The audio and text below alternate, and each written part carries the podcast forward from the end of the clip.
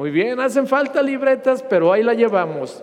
Ahí la llevamos. Va a llegar el día donde cada quien va a traer su libreta. Y está bien si traen una por matrimonio, pero cada quien traiga la suya, porque a Dios le puede hablar a uno una cosa y, al otro le puede hablar otra, ¿no? Muy bien. Eh, los dos domingos anteriores Dios me ha permitido compartir una palabra que me fue clarificando poco a poco. Israel, ya tengo la, la palabra de este año. Eh, me ha ido clarificando. Yo pensé primero que eran lindas palabras aisladas, pero después me di cuenta que no, que, era todo, todo junto. Y, bueno, vamos a ir descubriendo, luego les paso la, palabra el próximo domingo de lo, de lo que es ya, incluye lo que ya hemos visto, más otro montón de cosas que vamos a estar viendo en este año, ¿sí? Eh, pero hace 15 días, ¿se recuerdan? Ahí tienen sus libretitas. Hace 15 días de, de, qué, estuvimos aprendiendo. Viejos consejos para un año nuevo. Viejos consejos para un año nuevo. Y bueno, ahí el Señor eh, nos habló muchísimo a través del profeta Jeremías. Jeremías 6, 15 era, o 16, o... Sí.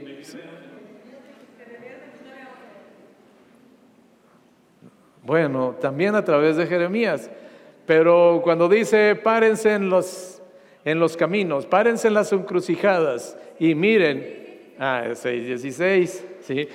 Miren, observen, ¿sí? Pregunten por la senda antigua cuál sea el buen camino y anden por él y entonces hallarán descanso para su alma para su alma. Y esto fue muy extraordinario porque eh, realmente la paz del alma, esa solo no la puede dar Dios. Nosotros podemos procurar paz. Y para el mundo, paz es ausencia de conflictos. Pero le decía, nosotros podemos no tener un conflicto con otra persona. Es suficiente que lo tengamos con nosotros mismos. ¿Alguna vez ha tenido un conflicto con usted mismo? ¿Alguna vez usted se ha dicho, me caes gordo? ¿Alguna vez usted mismo se ha dicho, ya bájale? Ah, si no se lo ha dicho, acostúmbrese a platicar con usted mismo. Y de veras, mire, si no, lo ubica, si no se ubica usted mismo, lo va a ubicar otro. Entonces, así dile, mira, Abelito, bájale dos rayitas, ¿no? O sea, ya no, no ni es para tanto. Ok. Eso fue el domingo hace 15 días. El domingo hace 8 días que estuvimos viendo, ¿se recuerdan? Cómo tener línea directa con Dios, porque de repente tomamos Jeremías 33:3 que dice, clama a mí y yo te responderé y te enseñaré cosas grandes y ocultas que tú no conoces, y eso es lo que se llama línea directa, nada más que para llegar a Jeremías 33:3 hay que pasar por un proceso que incluye otros seis elementos, que si nosotros no pasamos por los seis elementos primero, jamás vamos a llegar a Jeremías 33.3. Entonces, qué hermoso, qué extraordinario ver cómo Dios dice, ok, yo quiero que tú tengas línea directa conmigo, yo quiero que tú tengas la seguridad que en el día de la angustia, en el día de la necesidad, tú me puedes invocar y yo te voy a ayudar, yo te voy a responder y aparte te voy a instruir. Te voy a dejar ver todavía cosas que aún no conoces de mi corazón. Mire, nadie conocemos completamente lo que hay en el corazón de Dios. Pero Dios, a medida que nosotros somos íntimos con Él, a medida que lo buscamos, nos deja ver pequeñas áreas de su corazón que nosotros no conocíamos. Entonces, bueno, de eso estuvimos viendo la importancia de tener línea directa con Dios, pero cómo Dios ¿sí? quiere eh, y, fue tremendo. Estoy recapitulando porque algunos de ustedes andaban de vacaciones y gracias a Dios por los que pudieron salir de vacaciones, ¿sí? O los que pudimos salir en diferentes tiempos, ¿sí? Pero, ¿sí? Eh, acuérdense que cometemos el, el, error de irnos a los extremos. Un, un extremo es creer que Dios no nos escucha a nosotros, pero otro extremo es creer que Dios escucha a todos. Híjole, y con la Biblia estuvimos viendo cuando menos tres supuestos, con la Biblia en la mano.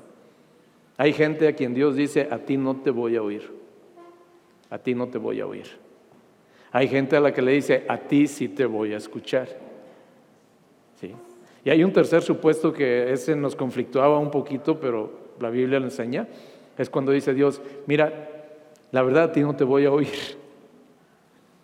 Pero si vas con fulanito y que él ore por ti, a él, a él sí lo voy a oír.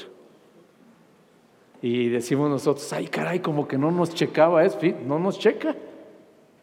Pero estuvimos viendo cuando la palabra de Dios en Job, ahí están los tres amigos de Job que quieren, quieren arrepentidos pedirle perdón a Dios y Dios dice, bótense. A ustedes ni soñando los escucho.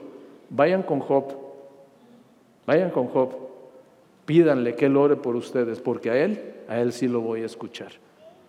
Y entonces, wow. Cobra mucho sentido cuando la palabra de Dios dice, cuando dos o tres se reúnen en mi nombre, yo estoy en medio de ellos. Pero eso cobra mucho sentido cuando imagínate que de repente dos o tres personas allá en la calle que no tienen nada que ver con Dios se les ocurrió ese día reunirse. Todos esos pasajes, en una interpretación hermenéutica completa, nos damos cuenta de que Dios es Dios. Dios es Dios. Entonces Dios, ¿qué fue lo que nos enseñó? ¡Hey, quiero, quiero que tengas línea directa conmigo! Entonces digo, qué extraordinario. Y eso también es otra senda antigua. ¿sí? Y el día de hoy hay algo que, está ligado a eso que quiero compartirte. Y, bueno, yo no sé si usted ha visto eh, las primeras planas de los periódicos, las primeras, las partes más significativas de las noticias el día de hoy. Y casi todo, casi todo, desde hace una semana, habla de la magnitud de los incendios de Australia.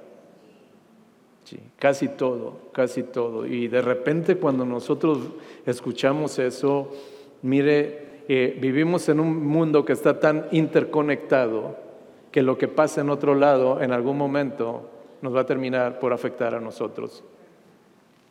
A lo mejor nosotros decimos, wow, o sea, qué padre, ¿cuántos de ustedes amanecieron con frío el día de hoy? Ellos están con temperaturas arriba de 40, entre los 40 y los 50 grados centígrados, en invierno.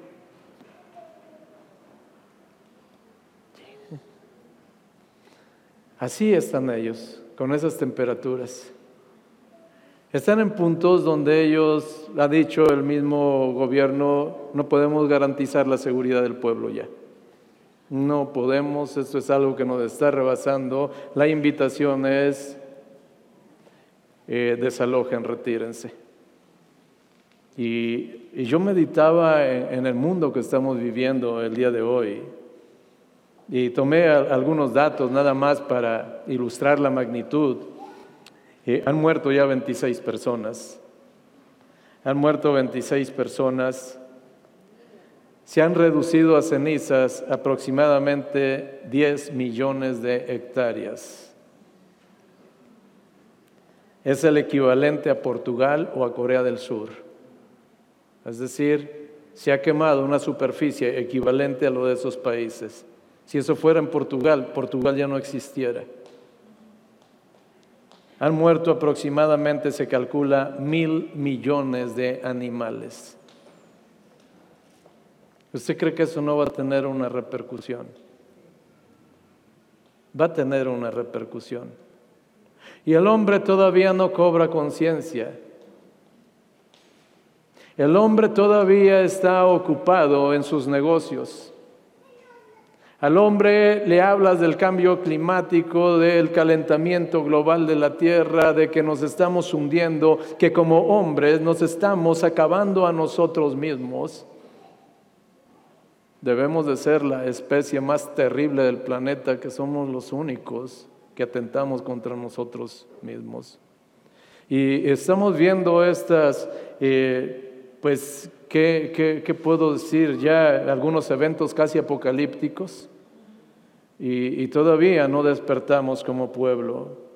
Sin embargo, hoy por la mañana eh, checaba una nota en Excelsior y esta nota decía, bueno, ustedes saben que estuvo circulando el día de ayer algunas informaciones de lluvias en Australia. Lalito, muchísimas gracias y gracias a quien preparó el té también.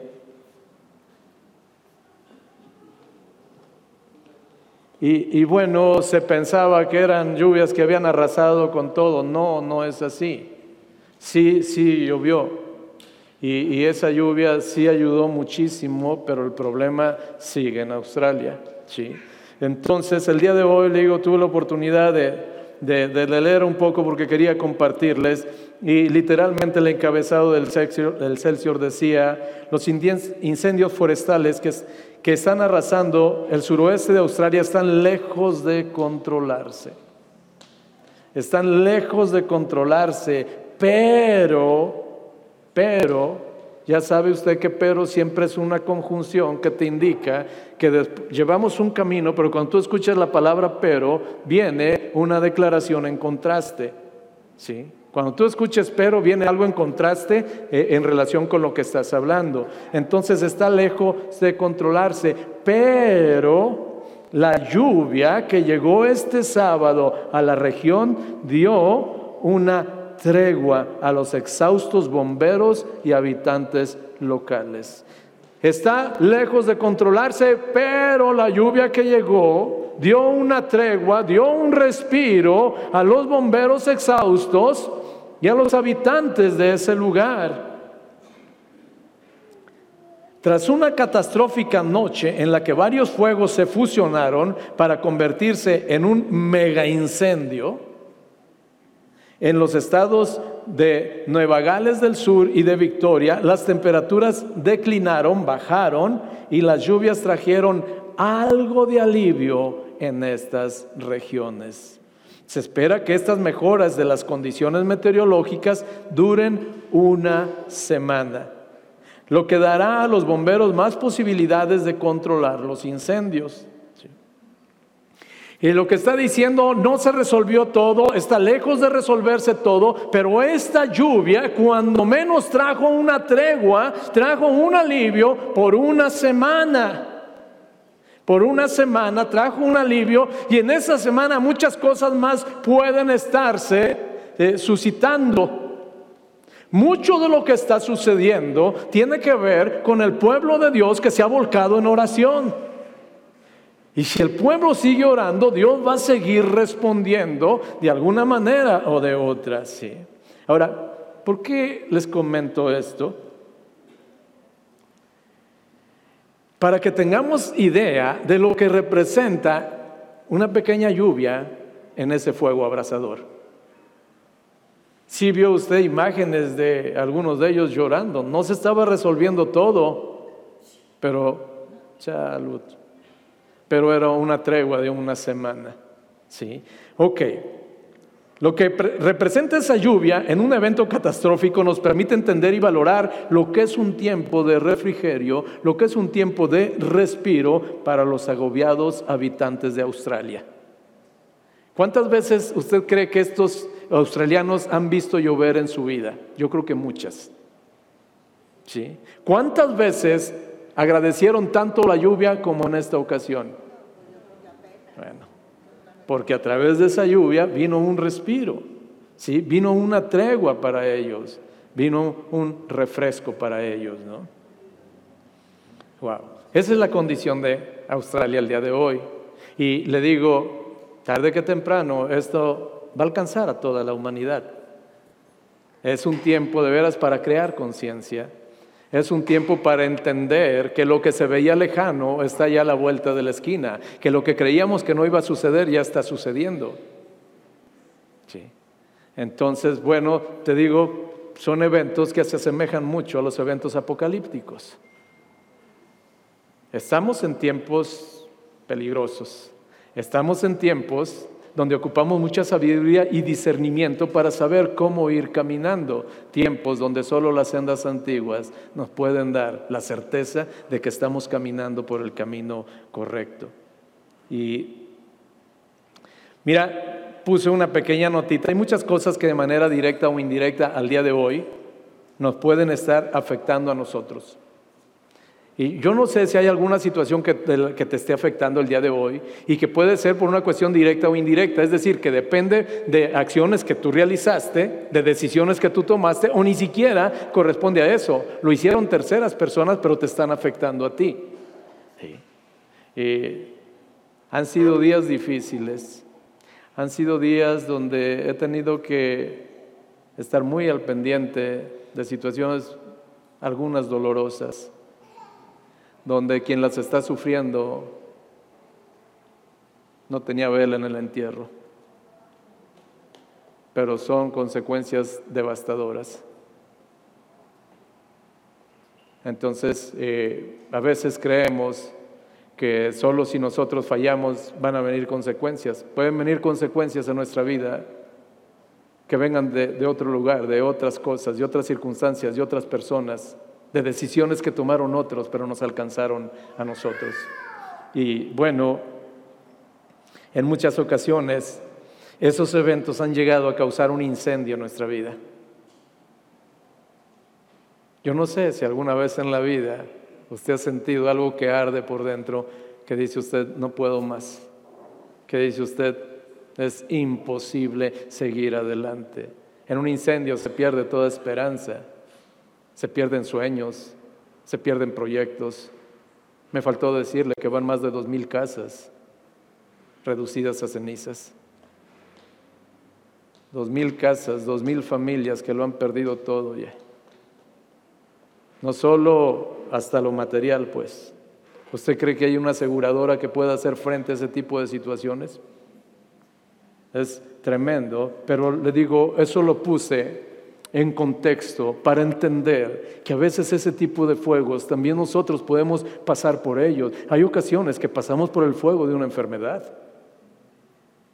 Y hay quien cree que no es posible salir de ahí y pierde toda esperanza.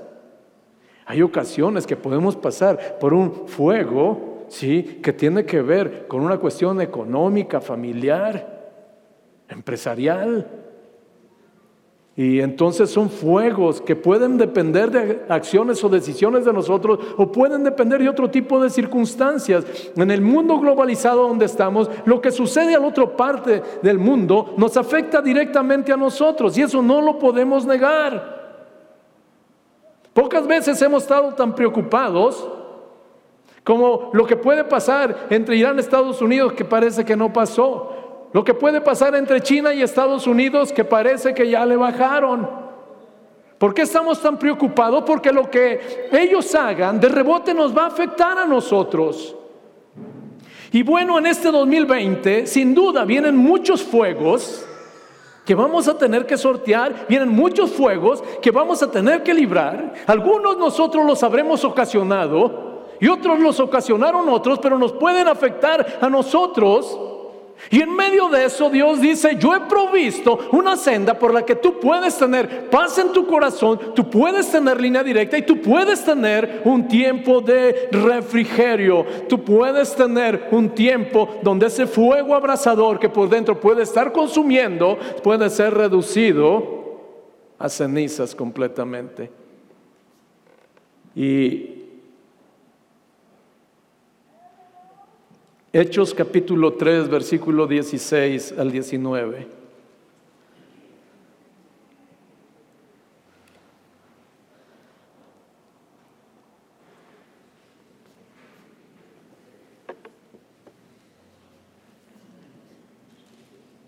Hechos capítulo 3, versículo 16 al 19, dice la bendita palabra de Dios. Eh, en el contexto, vamos a leer solo estos tres versículos, pero este contexto está en el pasaje donde Pedro y Juan van llegando al templo de la hermosa y ahí hay un cojo de nacimiento que les pide limosna y Pedro y Juan le dijeron, no tenemos oro ni tenemos plata, pero en el nombre de Jesús levanta levántate, toma tu lecho y vete a tu casa. En ese contexto está.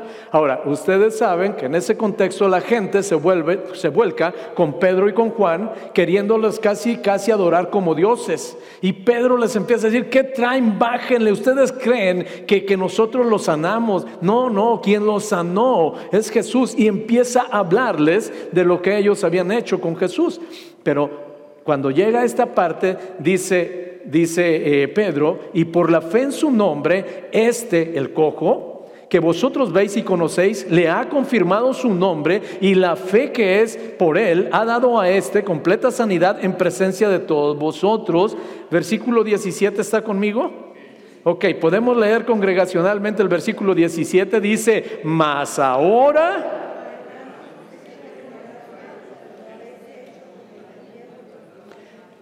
Mas ahora, hermano, sé que por ignorancia lo hicieron, igual que los gobernantes, pero Dios ha cumplido así lo que había antes anunciado por boca de todos sus profetas, que su Cristo había de padecer. Leemos congregacionalmente versículo 19, dice, así que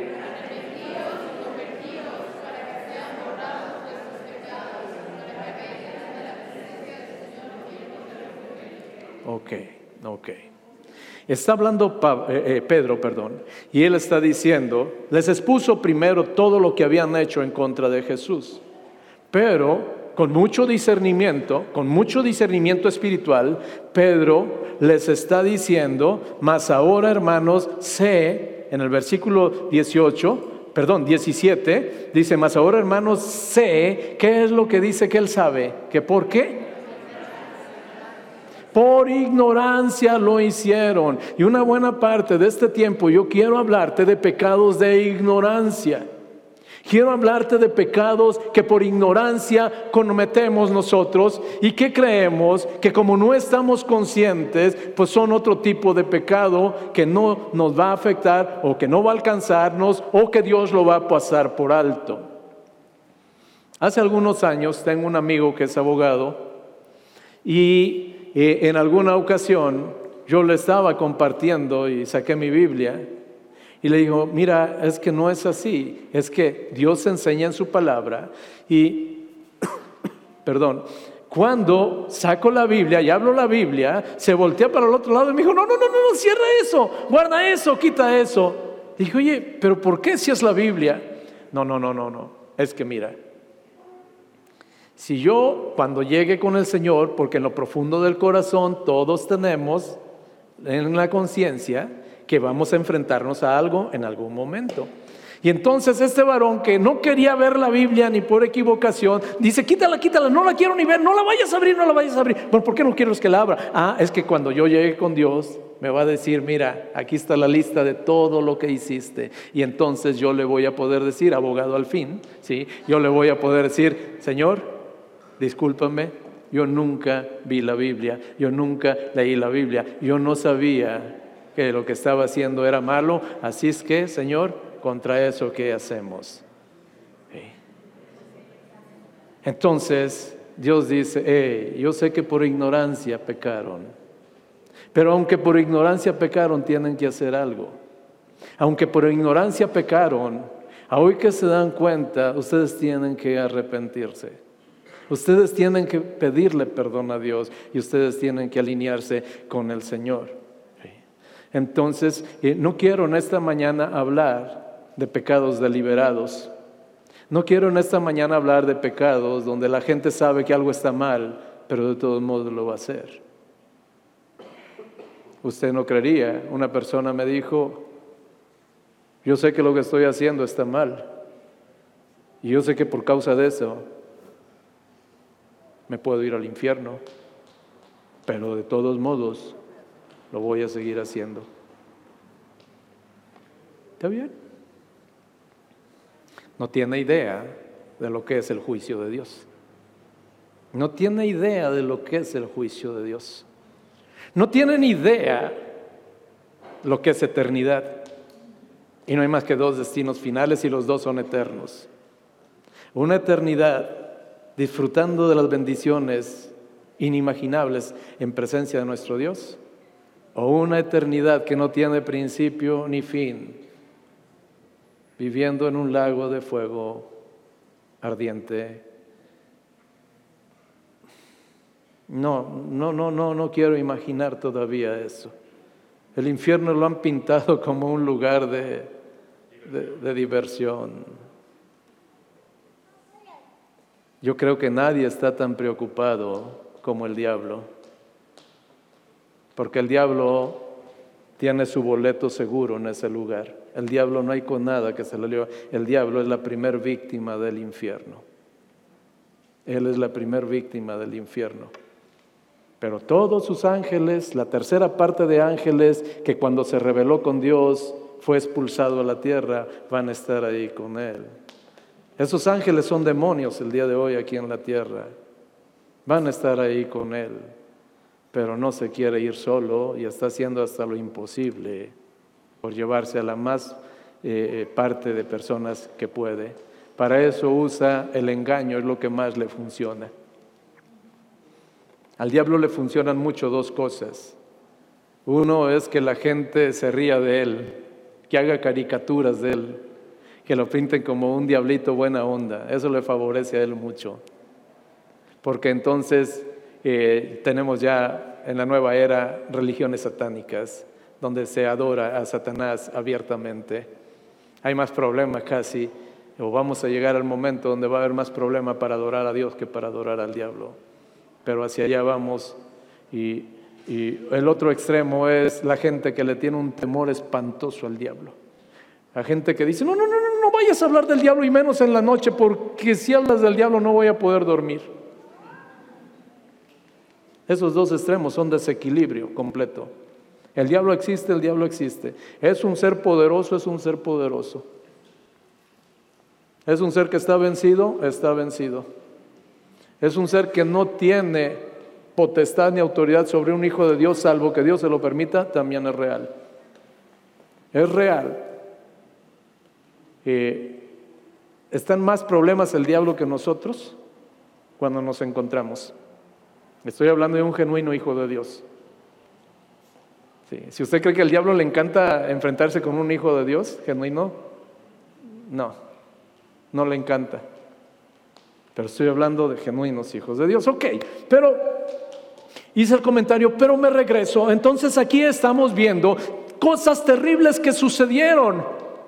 Pedro y Juan han sanado a un cojo, ellos como instrumentos de Dios los voltean a ver como dioses, como si ellos hubiesen hecho el milagro y entonces dice, hey, tranquilos, y empieza a hablarles de Jesús, ese que ustedes crucificaron, ese que ustedes mataron, ese que les está diciendo todo lo que hicieron con Jesús, pero no les dice, tranquilos, sé que lo hicieron por ignorancia, sé que lo hicieron por ignorancia. Ellos no sabían que estaban crucificando al Hijo de Dios. O cuando menos no lo creían. Pero con todo y eso les dice, si ustedes, aún en ignorancia hicieron eso, pero si ustedes siguen así, jamás, jamás, jamás, ¿sí? van a poder vivir bien en la vida. Entonces dice, necesitan arrepentirse, necesitan convertirse, sus pecados van a ser borrados ¿sí? Y entonces van a venir de la presencia del Señor tiempos de refrigerio, ¿sí? Ok, mira,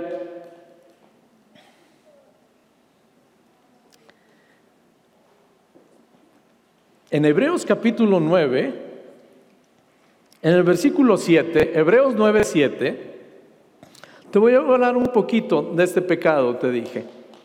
Hebreos 9, 7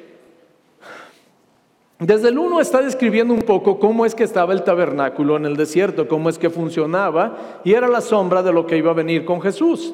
Pero en el versículo 7, ¿sí? Yo voy a, leer la primera parte y donde enfatizo leemos congregacionalmente. Dice, pero en la segunda parte, hablando del tabernáculo, en la primera parte estaba el atrio, estaba el lugar santo, estaba todo. Pero en la segunda parte, solo el sumo sacerdote, una vez al año, no sin sangre, bueno, eh, desde voy, a, voy, a, leer el, 6, para que tenga un poco más de, de, sentido. Y así dispuestas esas cosas, en la primera parte del tabernáculo entran los sacerdotes continuamente para cumplir los oficios del culto.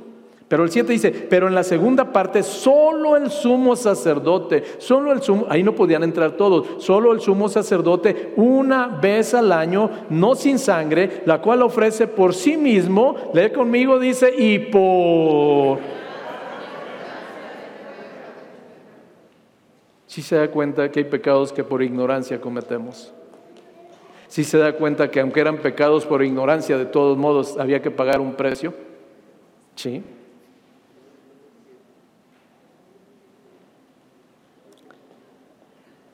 Levítico capítulo 5, versículo 17.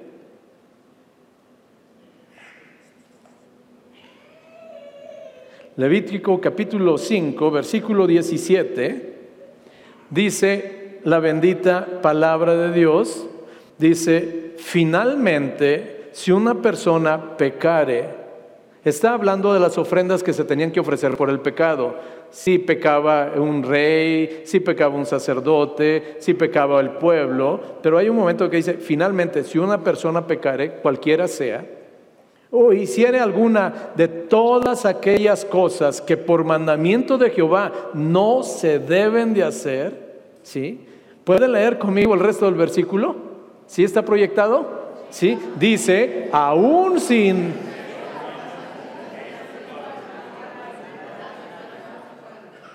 ¿Lees claro lo que dice la Biblia?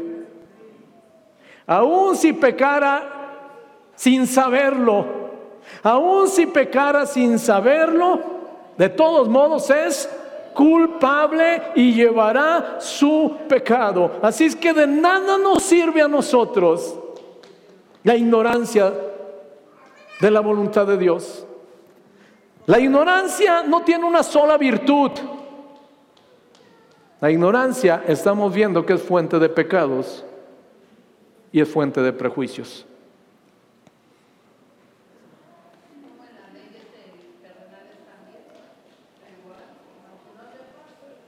La ley civil también dice, la ignorancia de la ley no excusa su cumplimiento. Señor, no sabía que robar era delito y pues yo robé, pero yo no sabía que era delito. Y entonces está declarando con el juez y le dice, oiga, usted robó esto.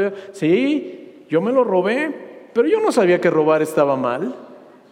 De donde yo vengo, robar es lo más normal. Ajá, ¿y qué va a decir el juez? Que si usted fuera el juez, ¿usted qué haría? El sentido común, ¿qué lo lleva a hacer? Usted va a decir, ciertamente hay atenuantes y agravantes nada más, pero qué pena que no sabías que robar era pecado. Si lo hiciste por ignorancia, si es la primera vez que lo haces, entonces de todos modos eres culpable, pero te voy a poner la pena mínima. Ah, lo hacías sabiendo que era pecado, te van a poner la pena máxima. Porque en cuestión de castigo, la ley sí distingue Digo, y también la Biblia distingue, ¿sí? Castigos. Hay castigos atenuados y hay castigos que, que verdaderamente son agravados, ¿sí? Muy bien, ok. Hasta aquí hemos visto solo una cosa, que pecaron, pecaron por ignorancia. Pero ya vimos que con todo y que pequemos con ignorancia, somos responsables de los pecados que hayamos cometido y eso nos lleva entonces a arrepentirnos de nuestros pecados y nos lleva a reconocer, a convertirnos, ¿sí? Para que Dios perdone nuestros pecados. David estaba, el rey David estaba consciente completamente de esto. Si me acompaña al Salmo 19, versículo 12,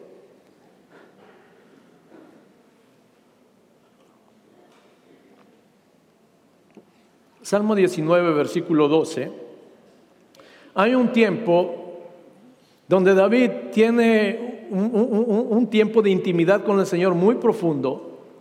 Y cuando está él en este tiempo de oración con él, ¿sí? en el Salmo 19, en el versículo 12, dice la bendita palabra de Dios. Hace un alto él y se pregunta, hace una pregunta retórica, dice, ¿quién podrá, ¿sí? ¿Quién podrá entender sus propios errores. ¿Quién podrá entender sus propios pecados? ¿Quién es aquel que está consciente de todas las cosas malas que hace en la vida? ¿Quién es? No hay una sola persona. Tú y yo no estamos conscientes de todo lo que hacemos en la vida. No tenemos entendimiento que todo lo que hagamos en la vida, si es bueno o malo todo, porque hay tantas cosas que se nos pueden escapar. ¿Sí? Y entonces David, cuando está orando, él, él dijo, en el versículo 19, la segunda parte está conmigo, ¿sí? dice primero, ¿quién podrá entender sus propios errores? Y David dice, líbrame. Tenemos que tener un tiempo de reflexión para saber que hay muchos pecados más que hemos cometido de los que no estamos nosotros conscientes.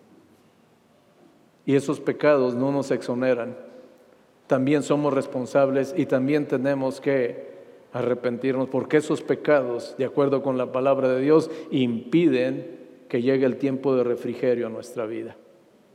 Impiden, sí. Hay, hay, hay, cosas que de repente le empiezas a buscar, te vas para atrás, te vas para atrás.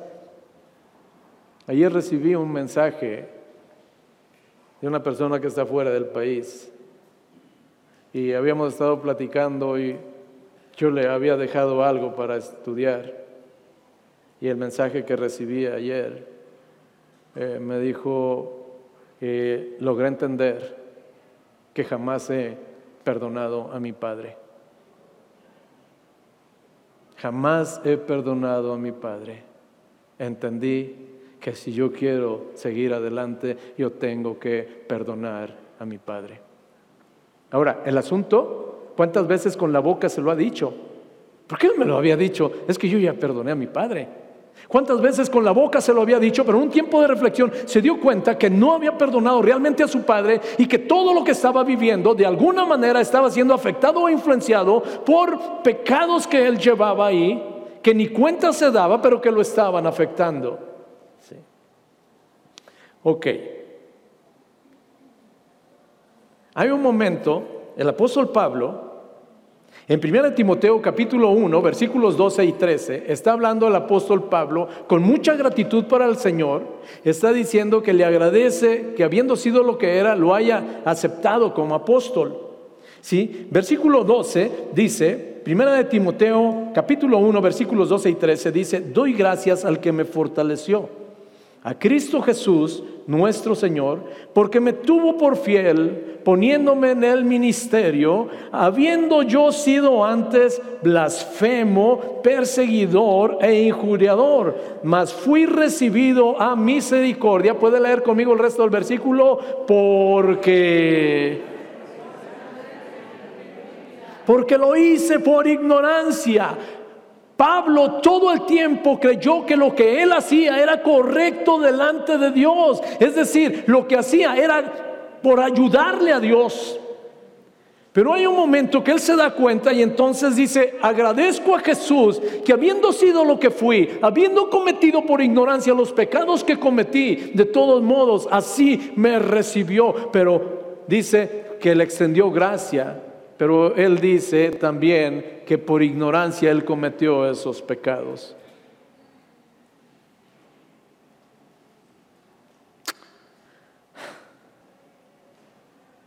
Tuve que reflexionar mucho tiempo en cuántas cosas malas que por ignorancia yo he hecho en la vida. Regresé el Caseda cuando era un niño cuántas cosas malas por ignorancia yo he hecho en la vida y no por ignorancia, no por eso dejo de ser responsable. Yo tengo que tener un tiempo con mi Señor de reflexión. Ahora habrá cosas que definitivamente no nos vamos a acordar, porque ni siquiera estuvimos conscientes de eso. Pero ahí dice David, como David decimos, Señor, de todo esto es de lo que yo me acuerdo. hoy tengo conciencia que eso estuvo mal. De todo eso me arrepiento y te pido perdón. Pero Señor, habrá sin duda muchas otras cosas malas que he hecho de las que no tengo conciencia. Ahí lo único que puedo decirte es, Señor, perdona. Perdóname por todos aquellos pecados que he cometido, que te ofendieron, que te lastimaron. de los que ni siquiera me acuerdo. Yo tengo que hacer. Pero al lado, al lado del perdóname, viene un genuino arrepentimiento y hasta aquí lo único que te he dicho es, amado, consciente o inconscientemente nos hemos equivocado. Con los conscientes, las equivocaciones conscientes es más fácil arrepentirnos. Las inconscientes, híjole, cuestan trabajo porque no, no sabemos siquiera. ¿sí? Ahora, me regreso a los tiempos de refrigerio, ahora sí. Hasta aquí fue reflexión nada más. ¿Por qué? Porque ni modo, ni modo, ni modo, nadie lo sabemos todo. Y antes de venir al Señor era o ignorábamos mucho más.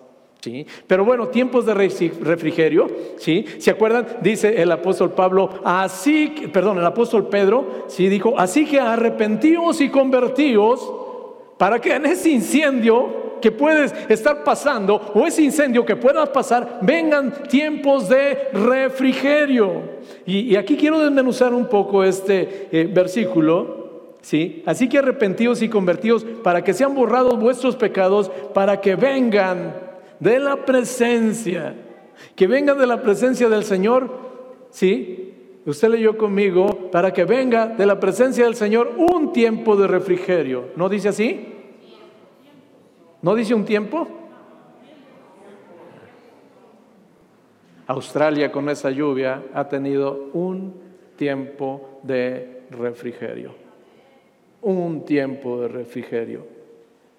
Australia necesita tiempos de refrigerio para que sea extinguido ese fuego, ese incendio, para que ese caos tome control. Dios promete que si nosotros hacemos esa parte, de su presencia van a venir tiempos de refrigerio. ¿Cuántos tiempos? ¿Cuántos tiempos serán? Te digo cuántos, los necesarios. Los necesarios. Habrá, eh, al día de, de ayer, estaban pendientes por apagar en Australia nada más 130 fuegos, 130 incendios. Es lo que les quedaba pendiente por apagar. ¿Sí? Imagínate tú que un tiempo de refrigerio fuera para apagar un incendio. ¿Cuántos tiempos de refrigerio necesitaría Australia? 130 tiempos de refrigerio. Entonces algo extraordinario es que de la presencia de Dios vienen tiempos, no viene uno, tiempos, ¿cuántos? Los necesarios de... Sí, tiempo es un periodo, de alguna manera, cuando hablamos de tiempo, es un periodo determinado en el que se va a llevar a cabo una acción o va a suceder un determinado acontecimiento. Ese es tiempo. Y Dios promete tiempos necesarios para apagar el fuego, el caos, por el que nosotros pudiéramos pasar en alguna ocasión en la vida. ¿sí? Ahora,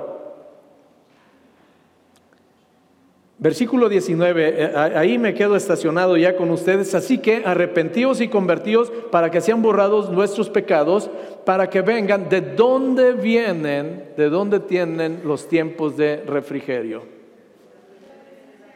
A ver, lo acaba usted de leer, versículo 19, ¿de dónde vienen los tiempos de refrigerio?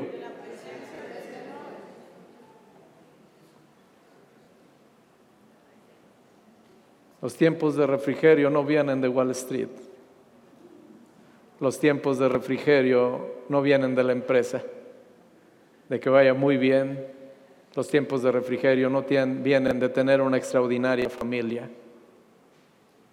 Todo eso puede ayudar. Los tiempos de refrigerio vienen de la presencia del Señor. Esto nos ayuda mucho la senda antigua para los tiempos de refrigerio es la presencia del Señor. Un querido amigo y hermano eh, de manera sencilla me compartió una frase tan profunda que lo tuve que reflexionar varias veces. Hemos estado hablando de sendas antiguas. Y él me dijo, lo que es bíblico, hablando de sendas, lo que es bíblico no es nuevo. Lo que es bíblico no es nuevo y lo que es nuevo no es bíblico. Y yo me quedé un rato. me quedé un rato reflexionando porque parte de lo que hay en mi corazón, vamos a tener un, tiempo bien lindo eh, donde vamos a conocer un poquito sendas modernas. Aquí estoy hablando de sendas antiguas, pero vamos a hablar de sendas modernas. Tienen tantas cosas en común las sendas modernas, pero son tan parecidas que se llegan a confundir. Pero ahorita no me meto a sendas modernas, ahorita estoy con sendas antiguas. Los tiempos, ¿sí? Los tiempos de refrigerio, por supuesto, vienen de la presencia del Señor. No hay otro lugar. Si al día de hoy tú necesitas algo en tu corazón, tú necesitas paz en tu corazón, tú necesitas un refresco en tu corazón, tú necesitas algo que venga a apagar el fuego de los problemas, de las preocupaciones o de las circunstancias o de la enfermedad por la que puedes estar atravesando, tú necesitas entonces necesariamente el refresco, el tiempo de refrigerio que ofrece el Señor. Ahora, si el tiempo de refrigerio viene de la presencia del Señor y nosotros queremos ese tiempo de refrigerio, ¿a dónde tenemos que ir? Una cosa es que yo sepa que los tiempos de refrigerio vienen del Señor y otra cosa es que yo decida ir a la presencia del Señor para poder disfrutar de esos tiempos de refrigerio y para poder llegar a la presencia del Señor que necesitamos. Piense usted que en ese orden vamos. Ya vimos, hay tiempos de refrigerio. Ya vimos que los tiempos de refrigerio vienen del Señor. Ya vimos que si queremos esos tiempos de refrigerio, tenemos que ir al Señor. La pregunta es, ¿y cuál es la senda antigua para ir al Señor? Acabamos de leer. No podemos ir a la presencia del Señor no podemos llegar a la presencia del Señor ¿sí? sin arrepentimiento y conversión. De pecados que estés consciente o que no estés consciente. Por eso es tan importante tomar ese tiempo de introspección, ese tiempo de reflexión. Ahora, dice, arrepiéntase y conviértese para que sean borrados nuestros pecados. Si no nos arrepentimos y no nos convertimos, el pecado sigue estando en nosotros y con el pecado entre Dios y nosotros no podemos acercarnos al Señor. Por eso dice, ok, arrepiéntete, conviértete, perdono tu pecado y entonces te puedes acercar. ¿Sí? Ese es, de alguna manera, el silogismo que sigue. ¿Sí? Ahora, hasta aquí esta parte ha sido clara. Sé que he redundado, sé que he tocado algunos puntos, pero es la primera vez creo que predico de, esta situación en este punto y, quiero que quede claro porque es la única vez que voy a predicar esto. Voy a seguir predicando de estos temas, pero ya no esto, ya no voy a hablar de los pecados de ignorancia. ¿Sí? Ok. Ahora, vamos entendiendo, nada más nos dice la primera parte, arrepiéntanse. Y yo voy a cerrar con eso en esta mañana. ¿Qué implica el arrepentimiento? ¿Qué conlleva el arrepentimiento? Te puedo decir que muchas veces creemos que estamos arrepentidos y no estamos arrepentidos. Y, bueno, estuve, estuve de veras. Ya sabe usted que lo que yo le comparto a usted, primero lo aplico a mi vida. Primero lo aplico a mi vida, primero reviso mi vida. ¿Qué implica? ¿Cómo puedo saber yo si realmente me he arrepentido o no me he arrepentido de algo? ¿Cómo puedo saber? ¿Por el qué? ¿Por el cambio? Sinceridad. Ok, sí, y, sin duda, Vicky, todo eso involucra. Tendría que decirte que el arrepentimiento involucra todo tu ser. Todo tu ser. El eh, perdón, el arrepentimiento involucra todo tu ser. Y todo tu ser, de acuerdo con tesalonicenses, es tu espíritu, alma y cuerpo. Espíritu, alma y cuerpo. ¿sí? Todo tu ser tiene que arrepentirse. Es, eh, eh, no, no me voy a detener mucho en esto. Usted dice, pero mi cuerpo puede pecar. ¿Usted qué cree que su cuerpo puede pecar? Así su cuerpecito, así como, es más, yo sé que no trae espejo, pero si trajera espejo, le diga, a ver, volteese a ver el espejo y dile, cuerpo mío, cuerpo mío, de, de, de, de veras, de veras, de veras, ¿De veras puedes pecar? Sí. ¿Sabe cómo puede pecar el, el cuerpo? El cuerpo que peca cuando toma un uso diferente para el cual fue diseñado. Ahí el cuerpo está pecando. Cuando está haciendo cosas para las que no fue diseñado, ¿sabes para qué fue diseñado el cuerpo? ¿Para qué dice la Biblia que fuimos diseñados nosotros? Para la alabanza de la gloria de su nombre. Y cuando el cuerpo nosotros lo dejamos que haga otras cosas, está pecando el cuerpo. El alma, bueno, es la que es, esa no se cansa de pecar, el alma. Y el alma está conformado por tres elementos. Usted ya lo sabe, en el alma está contenida la mente, la voluntad y las emociones. Todo eso conforma lo que es el alma. Entonces, si queremos hablar del arrepentimiento del alma, es lo que te voy a compartir. Lo primero que dijimos involucra nuestra mente. Ok, se tiene que arrepentir nuestra mente, sí, sí, se tiene que arrepentir, por supuesto, nuestra mente. ¿Sí? Un genuino arrepentimiento. Estoy hablando de, la mente. En tu mente están tus pensamientos, están tus concepciones, está la manera como tú percibes las cosas. Ahí están en tu mente. ¿sí? Luego están tus emociones que se generan producto de tus pensamientos y finalmente, ¿sí? Tenemos eh, eh, eh, la voluntad que es la que termina diciendo si se hace o no se hace tal o cual cosa. Entonces, el arrepentimiento, te dije, incluye, ¿sí? Te hablé de tu mente, incluye tus emociones e incluye tu voluntad. Ok. Para eso hay, una parábola que quiero compartirte y es la parábola del hijo pródigo. La parábola del hijo pródigo ustedes ya la, conocen, ¿sí? Y entonces en esa parábola eh, el hijo pródigo, eh, eh, el padre tiene dos hijos, se recuerdan ustedes, el hijo mayor y el hijo menor, ¿sí? Entonces el hijo mayor en teoría es, es un religioso impecable, el hijo menor es un vago sin remedio. Pero bueno, llegan con él y dicen, papá, o sea, ya somos mayores de edad. Papá, parte la herencia. Casi le están diciendo, papá, ya muérete.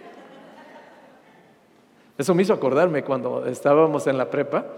y había un compañero que teníamos que su papá, híjole, tenía el dinero que usted no se imagina. Era dueño de quién sabe qué tantas cosas. Pero por alguna razón su hijo nunca traía dinero, nunca traía dinero. Y siempre salíamos al recreo, íbamos a la cooperativa y se arrimaba con uno, oye, invítame esto, oye, invítame aquello. Y hasta que un día se enojó uno de mis compañeros y le dijo, no, no, no, tú que esto, habías de traer dinero y le echó en cara todo. Y ya le dijo, no, pero un día yo voy a tener y que sabe qué. Y le dice mi, otro compañero, ¿tú qué? El que tiene dinero es tu papá, ¿tú qué tienes? Y dice el muchachillo, pero ya que se muera. Ya no es urgía que se fuera, ¿no? Entonces, bueno, ahí está el hijo pródigo, dice, dame la parte que me toca, le da la parte de bienes que le toca y corre, se va de vago anda en todo mundo de perdiciones, se acaba todo lo que le dio, ¿sí? Y entonces hay un punto donde él cae a, e, está en Lucas capítulo 15, versículos 17 al 19.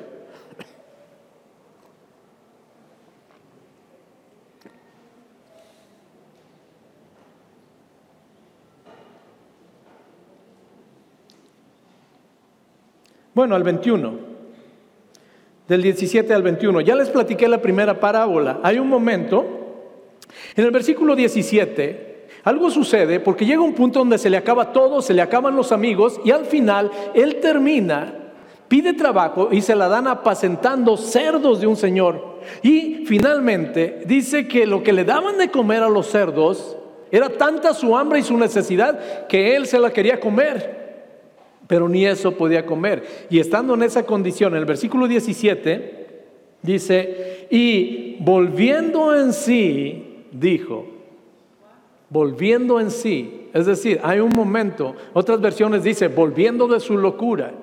¿Sí? Él reflexionó algo, volviendo en sí, dijo, ¿cuántos jornaleros en casa de mi padre tienen abundancia de pan y yo aquí perezco de hambre? Me levantaré e iré a mi padre y le diré, Padre, he pecado contra el cielo y contra ti, ya no soy digno de ser llamado tu hijo, hazme como uno de tus jornaleros. Y levantándose, vino a su padre y cuando aún estaban lejos, lo vio su padre y fue movido a misericordia y corrió y se echó sobre el cuello y le besó. Y el hijo dijo, Padre, he pecado contra el cielo y contra ti, ya no soy digno de ser llamado tu hijo. Y el desenlace usted lo conoce, el padre le habla a los siervos y dice, traigan el mejor vestido, traigan el anillo y maten al becerro gordo porque vamos a hacer fiesta, porque este mi hijo amado que se había perdido está de vuelta. Entonces ahí estamos viendo lo que implica un genuino arrepentimiento.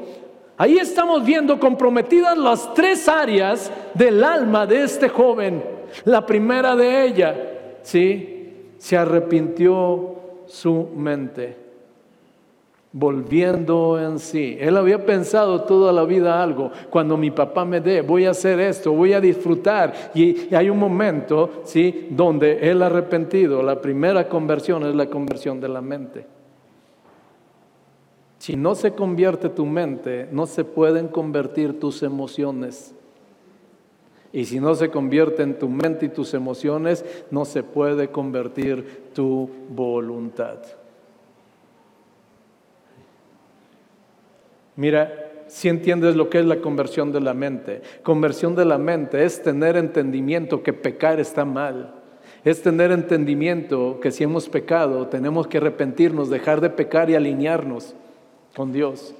Eso es un arrepentimiento de tu mente. Hay gente, sí, que no se arrepiente en su mente. Por esa razón no hay posibilidad que se arrepienta. Yo tengo que ponerme de acuerdo con Dios necesariamente. Pecar está mal. En mi mente tiene que estar claro el concepto, la convicción. Pecar está mal. Pecar no le agrada a Dios. Pecar me mete en problemas con Dios, conmigo mismo y con los demás. Si yo peco, alguien más va a salir lastimado aparte de mí. Esos son pensamientos de arrepentimiento respecto del pecado. Mientras en mi pensamiento no está esa concepción, es difícil que yo me arrepienta y deje hacer lo que estoy haciendo. Por eso te dije, el arrepentimiento involucra tu pensamiento y él volvió en sí, volvió en sí, pero no solo volvió en sí, volver en sí, volver es cambio de pensamiento. Ya no pienso seguir con los marranos, ya no pienso seguir revolcando mañana. Ahora pienso regresar con mi padre, ahora pienso reconocer mi pecado, ahora pienso pedirle perdón a mi padre, ahora pienso decirle, padre, ya perdí todos los privilegios, pero dame la oportunidad de estar aunque sea en esa resquinita, en ese tapetito, en el suelo si quieres, pero déjame estar contigo. Porque tú eres bueno, porque yo veo cómo tratas a los que están contigo. Es arrepentimiento de mi mente. El arrepentimiento de mi mente me tiene que llevar al arrepentimiento de mis emociones. Al arrepentimiento de mis emociones. Eh, te explico un poco del arrepentimiento de mis emociones. Todo pensamiento de nosotros o toda acción de nosotros genera una emoción en nosotros. Buena o mala, positiva o negativa, pero algo genera en nosotros. Pablo, hay un momento que les escribió, la primera carta que les escribe Pablo a los Corintios, de veras se los puso parejitos.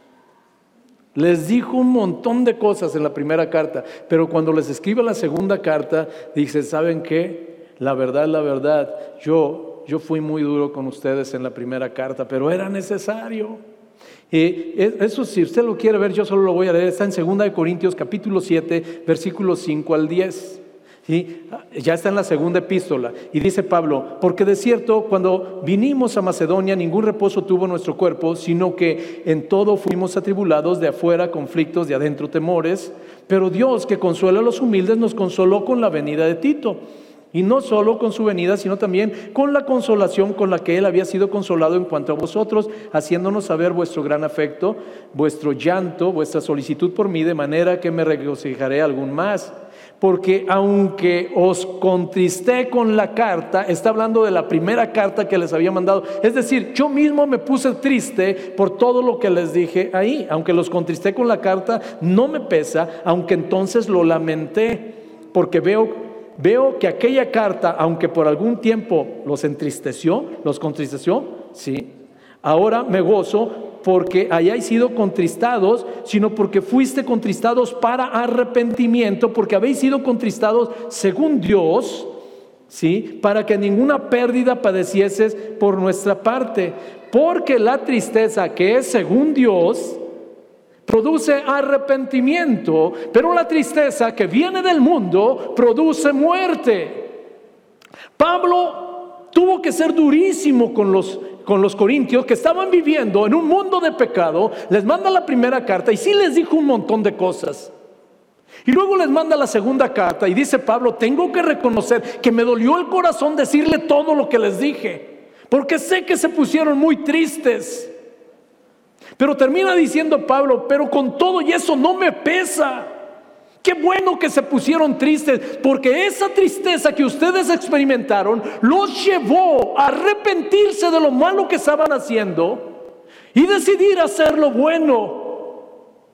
Y Pablo dijo algo que es impresionante. Él habló de tristeza en dos vertientes. Hay una tristeza que viene de Dios, pero hay otra tristeza que viene del mundo. Las dos son tristezas. La tristeza del mundo no te resuelve absolutamente nada. La tristeza del mundo te va a llevar a la muerte nada más. Porque quiero decirte que quien peca, aunque no se arrepienta, quien peca va a terminar destruido producto de las consecuencias de su pecado y producto de las consecuencias de su culpabilidad. Porque en la mente más perversa Dios un día puso una conciencia que elementalmente le deja conocer lo que es bueno y lo que es malo. No crea que somos tan neutros de decir, pues no sé qué. Dios se encargó de poner una conciencia que elementalmente nos deja ver lo que está bien y lo que está mal. Entonces, la tristeza que viene del mundo producto de haber fallado, a lo único que te va a llevar es a la muerte. Pero hay una tristeza que viene de parte de Dios. Y esa tristeza que viene de parte de Dios te lleva a rasgar tu corazón, te lleva a llorar pero te lleva a arrepentirte y te lleva a apartarte de tu pecado. Una vez llegó una persona y me dijo, había hecho cosas bien tremendas y me dijo, estoy, es, pero es que sí hice todo eso, pero estoy arrepentido. Y le dije, mira, yo no soy Dios, pero perdóname que te diga que no te creo. No te creo. Yo cómo iba a creerle si era asunto de darle vuelta a la página nada más y dónde está la tristeza y dónde está el dolor, dónde está el quebrantamiento. Antes que ofender a cualquier otra persona, primero ofendemos a Dios. Yo no puedo llegar como si nada pasó, nada más decir, ok, yo ya me arrepentí. No, hay algo que me acompaña que digo, Dios, perdóname, ¿cómo fui capaz de hacer esto, Señor? De ti lo único que he recibido es amor, cuidado, perdón, aceptación. ¿Cómo tuve en poco, Señor? ¿Cómo pude tener en poco tu gracia, tu favor y tu misericordia? Me duele, Señor, me tiro al piso a la mejor. Claro, estoy arrepentido. Mis emociones están siendo contristadas. Estoy triste. Y se me nota. Y empiezo a reflexionar, producto de mi pecado, Señor. Hay un ser inocente que está sufriendo. Señor, ¿con qué derecho arruiné la vida de esta persona? ¿Con qué derecho hice esto? ¿Con qué esto estoy qué? Eso es arrepentimiento. Hay un genuino quebrantamiento. Por eso es que si se arrepiente tu mente, pero no se arrepienten tus emociones, no va a haber una conversión. Si yo no me quebranto delante de Dios cuando peco, es porque no he entendido la gravedad de mi pecado, es porque no he entendido el precio que se pagó por mi pecado. Cuando yo entiendo eso, yo no puedo, yo no puedo acercarme a Dios. El hijo pródigo lo entendió. Porque en esa parábola el Padre es Dios y el Hijo pródigo somos nosotros. Y él lo entendió. Él regresó, él se puso triste. ¿Cómo dejé a mi padre? ¿Cómo me aparté de mi padre y vine a terminar en este muladar? ¿Cómo? Ahí está triste su corazón por el pecado que cometió y se regresa. No solo, primero, volvió de su locura, arrepentimiento de su mente. Segundo, se arrepintió su alma, se puso triste por todo lo que había hecho. Pero el arrepentimiento del alma lo llevó al arrepentimiento de su voluntad. Y cuando llegó al arrepentimiento de su voluntad, dijo, voy a volver, voy a hacer esto me voy a presentar con mi Padre. No más yo voy a seguirme revolcando con los marranos. No más yo voy a regresar. Esas son acciones concretas. Si se arrepintió tu mente, tu pensamiento va a cambiar completamente. Si se arrepintió tu alma, tus emociones, necesariamente vas a experimentar una tremenda tristeza. Tremenda tristeza que te va a llevar a no querer volver a lastimar a tu Dios. No querer volver a lastimar a gente inocente. Y luego viene el arrepentimiento de tu voluntad y en el arrepentimiento de tu voluntad ahora sí, decido qué, qué dejar de hacer y decido qué voy a comenzar a hacer. Cuando dice la palabra de Dios, tú quieres tiempos de refrigerio que vengan a apagar ese incendio, Dice el Señor, ok, de mi presencia vienen tiempos de refrigerio. No lo busques en otro lado, acércate al Señor. Para acercarte al Señor, la senda antigua. Alguna vez Eri compartió que con el Señor no hay atajos. La senda antigua para regresar con el Señor es arrepiéntete y conviértete arrepiéntete y conviértete. Y de la presencia del Señor vienen tiempos de refrigerio. Esa es la senda antigua. Si tú y yo queremos caminar 2020 en tiempos de refrigerio, tú y yo tenemos que presentarnos delante del Señor. Tenemos que decirle, Dios, hay muchos pecados que yo por ignorancia he cometido. Ni siquiera estoy consciente de algunos pecados que he cometido. Señor, de los que estoy conscientes te he pedido perdón. Uno a uno te he pedido perdón.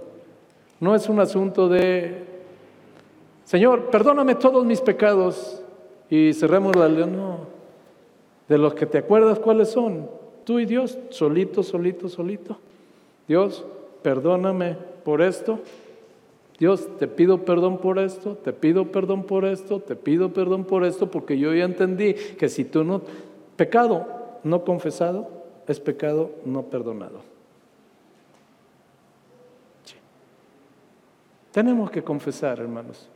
Tenemos que reconocer delante de Dios que nos hemos equivocado cuando nos hemos equivocado. Y cuando no tenemos conciencia, pedir perdón por los pecados de ignorancia, por todos aquellos. Sí.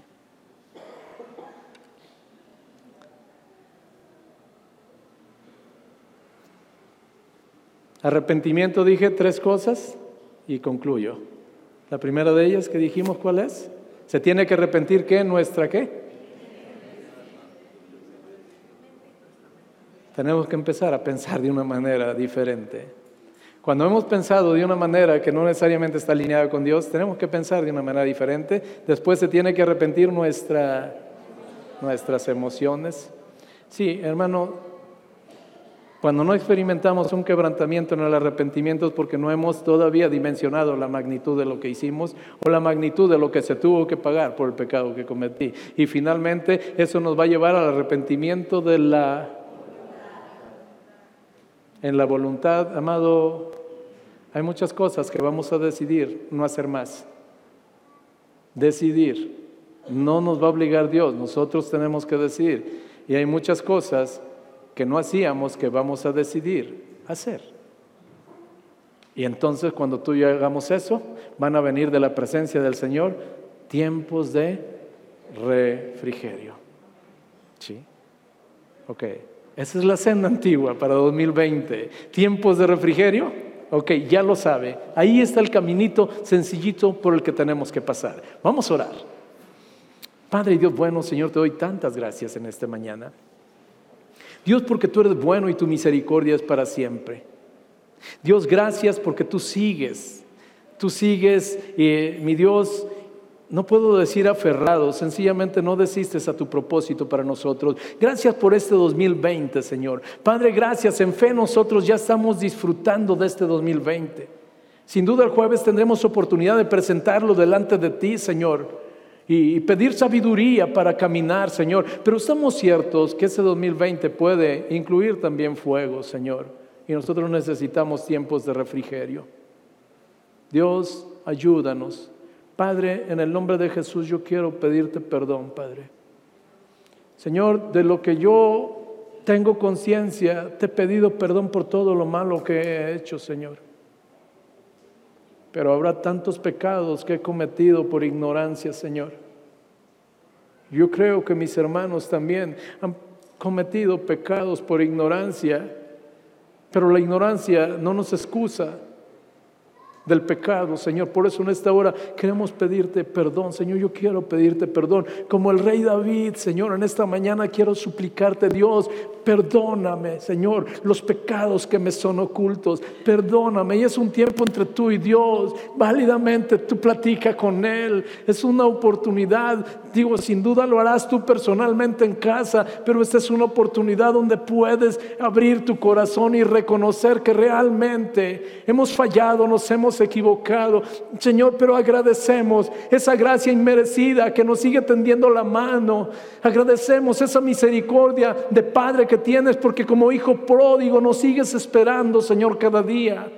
Y Dios, en un genuino arrepentimiento como el hijo pródigo, Señor, si no lo habíamos hecho, lo hacemos en esta mañana, Dios, queremos arrepentirnos de nuestros pensamientos, volver de la locura, Señor y entender que los únicos pensamientos que tienen futuro, Señor, son los que vienen de tu corazón. Y Padre, yo tengo que reconocer y yo reconozco y me ha dolido y he llorado muchas veces contigo, Señor. Perdóname, Dios, me duele mi corazón pensar que te he lastimado. Perdóname, Dios, me duele mi corazón pensar que he tenido en poco tu sacrificio.